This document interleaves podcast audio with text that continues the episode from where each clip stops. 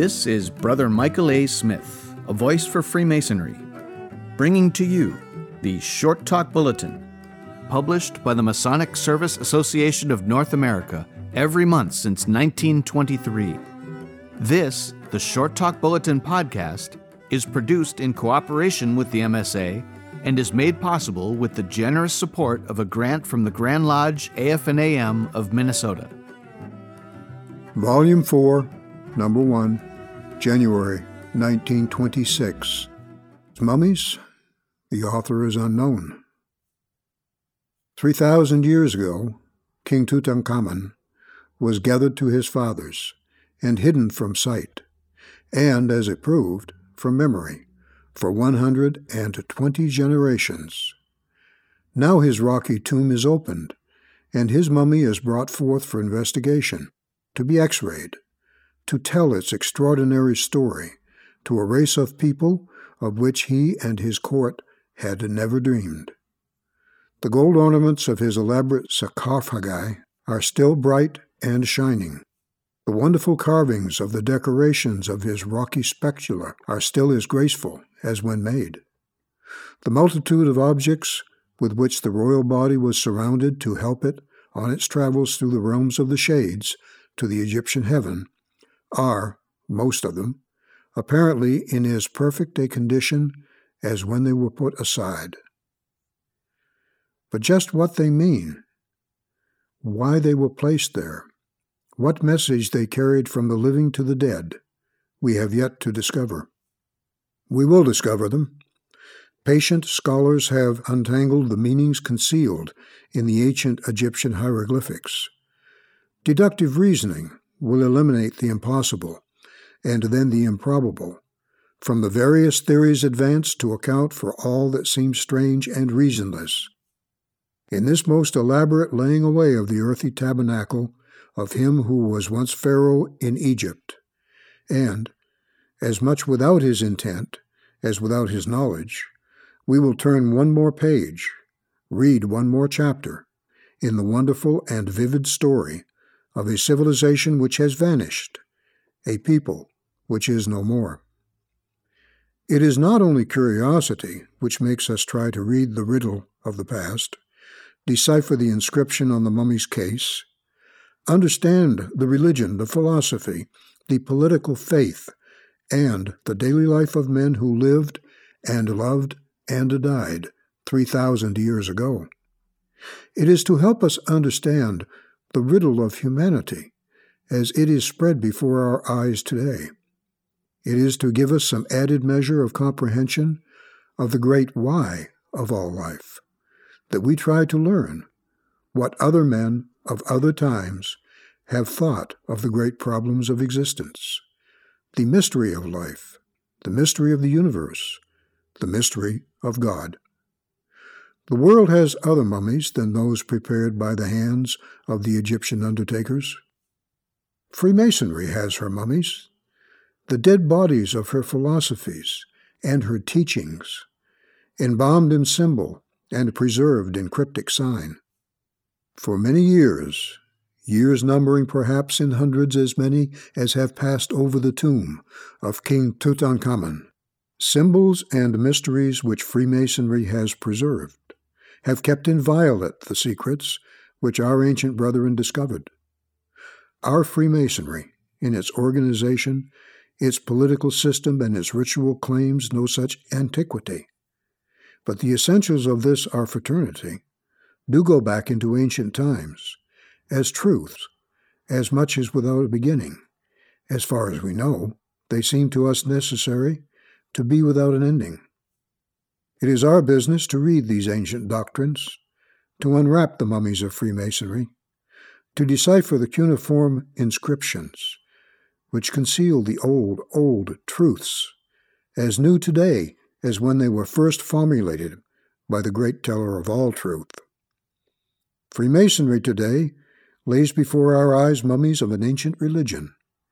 In every degree she sees conferred upon an initiate.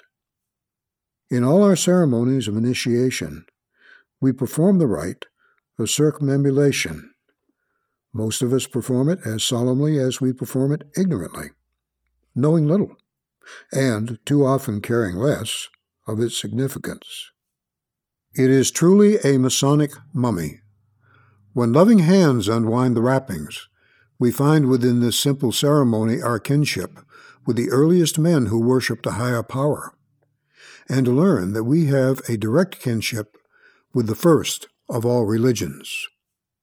Circumambulation, a walking around an altar or holy spot, is an imitation.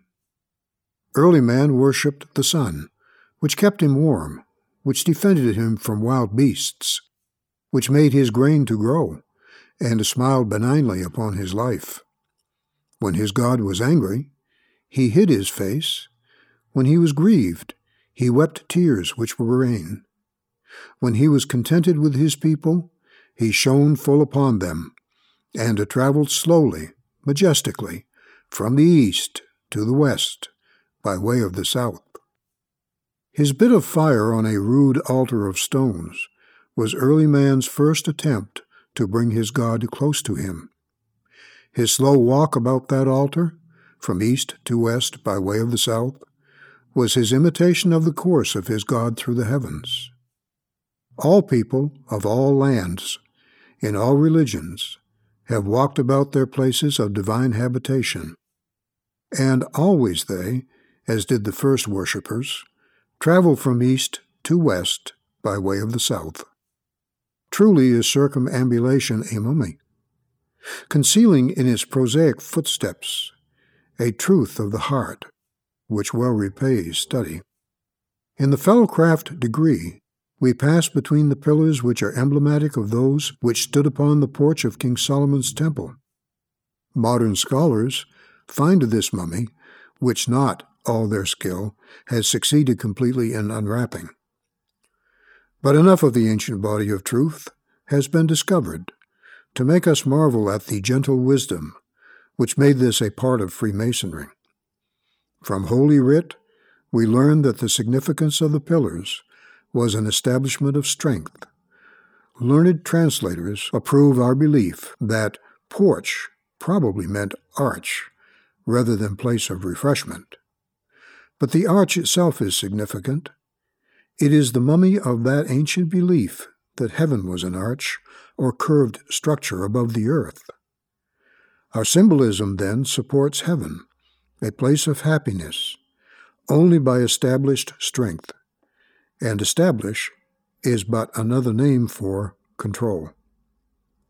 Strength or power, which established or controlled, is illustrative of the principal balance, which in turn is the underlying fundamental law of all we know of the universe, of all we learn in scientific investigation, of all we have discovered of the why of things.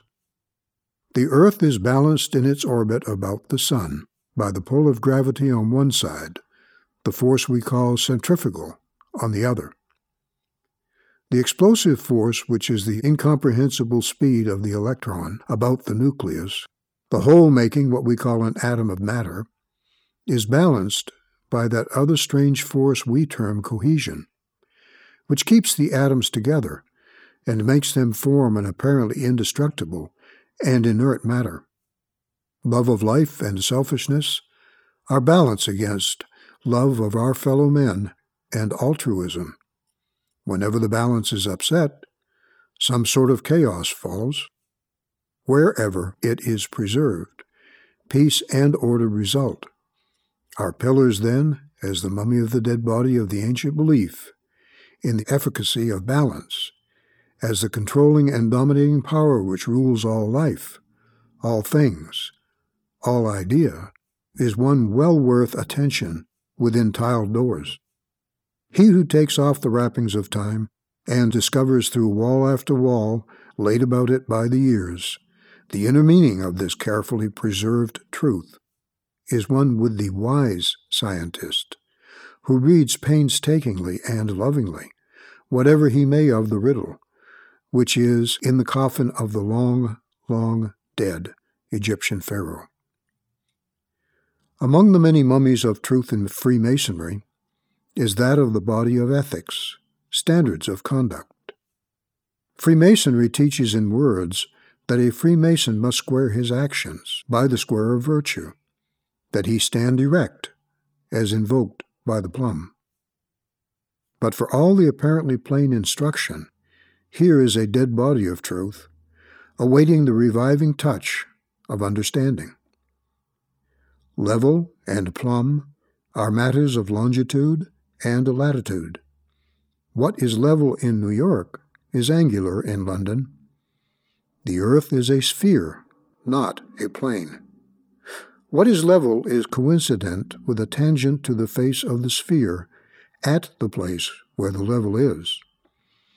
The Woolworth Tower in New York and the Eiffel Tower in Paris are both plumb to the surface in their respective localities, but they are not parallel to each other. So a square made by a level and a plumb in one place, under one set of circumstances, may not be a square in some other place and under some other circumstances. The Parisian has no moral right to condemn the Woolworth Tower because it is not parallel to the Eiffel Tower. The New Yorker cannot truthfully contend that the base of the Nelson statue in Trafalgar Square is not level, because a line drawn parallel with it would not coincide with the base of Grant's tomb on Riverside Drive. Each is level for its location, as each tower is plumb in its place of erection. We must square our actions with the square of virtue, which is of our own time, our own place, and our own ideas, not by those of others. To contend that there is but one square of virtue, one level, one plumb for all people of all times, is at once to arrogate to ourselves the only real possession of the truth, and to miss completely the hidden meaning in the mummy, which is the symbol. But if we erect our buildings and our characters, square our foundations and our actions, stand our towers and our virtues by the measure of our own tools, our own consciences, then indeed do we begin to see the ancient mummy fill out to lifelike proportions, and the hue of life tinge the long dried flesh of a symbol which was old when Tutankhamun was not yet born. We are taught in Freemasonry that logic, one of the seven liberal arts and sciences, is highly important. We are also taught mathematics and geometry or masonry, and that the study thereof makes a wise Freemason. Yet mathematics can be used to demonstrate as a truth that which is false, and logic can be twisted to prove as fact that which is fancy. Let him who doubts this consider this argument. Take as premises the statements that space is infinite, without limits, and that the earth moves about the sun. The first we believe. The second we prove with a telescope, as well as common experience. It follows logically that the Earth moves in space. If the Earth moves in space, it must proceed from some point or location to some other point or location. So much seems perfectly demonstrable. Yet, if space is infinite, we cannot conceive motion in it with respect to it. Because anything that exists in limitless space must be considered as without relation to limits, which do not exist. To move in limitless space is to become nearer to something, and farther from something else. If there is no something else, obviously there can be no motion in relation to space. The same argument is applicable to time. We consider ourselves, our race, our earth, as moving through time from something we call the beginning towards something we know not what. But we cannot move in time without getting further from that beginning, and at the same time approaching what is connoted by a beginning, that is, an ending. Yet, if time had a beginning, what was before it? And if it has an ending, what comes after? According to logic, we can move in neither space nor time, if both are infinite. We cannot conceive of either as other than infinite. We cannot conceive of them as finite. Yet our common experience and our scientific measurements tell us that we do move in both space and time. Here, both logic and mathematics fail us. There are truths which neither the mind nor any tool of mind can appreciate. Logic, mathematics, and geometry become to us, as Freemasons, less realities than symbols. They, too, are mummies yet to be unwrapped, yet to bring to us the meaning concealed within them. It is no argument to say that what is concealed in a symbol must have been known to him who first concealed it.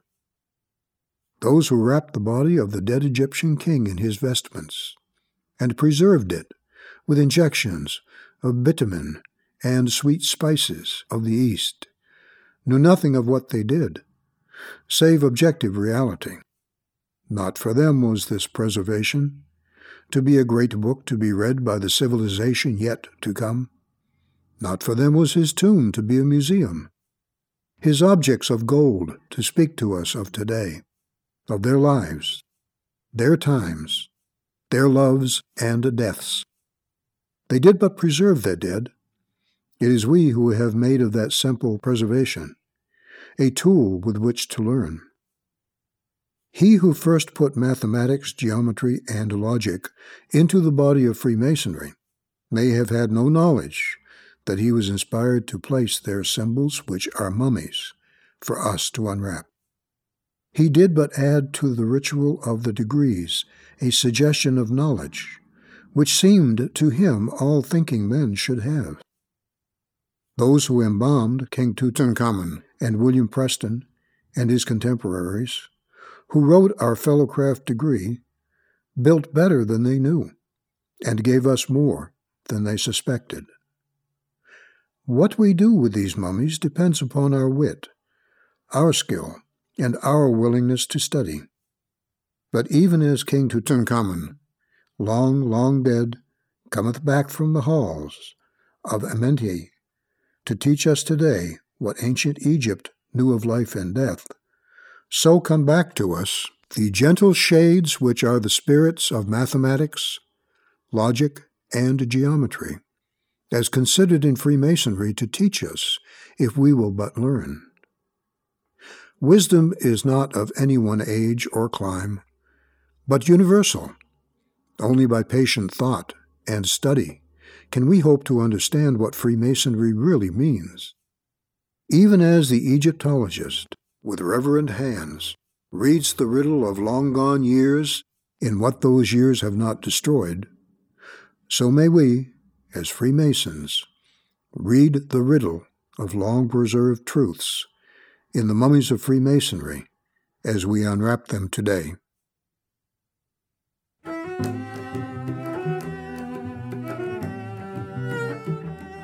This is Brother Michael A. Smith, a voice for Freemasonry and this has been the Short Talk Bulletin Podcast, produced in cooperation with the Masonic Service Association of North America for the purpose of providing a common stock of vetted Masonic information to all of the constituent lodges of all of the member jurisdictions, and is made possible through a generous grant from the Grand Lodge AF&AM of Minnesota, who have been engaging and inspiring good men who believe in a supreme being to live according to the Masonic tenets of brotherly love, relief, and truth since 1853.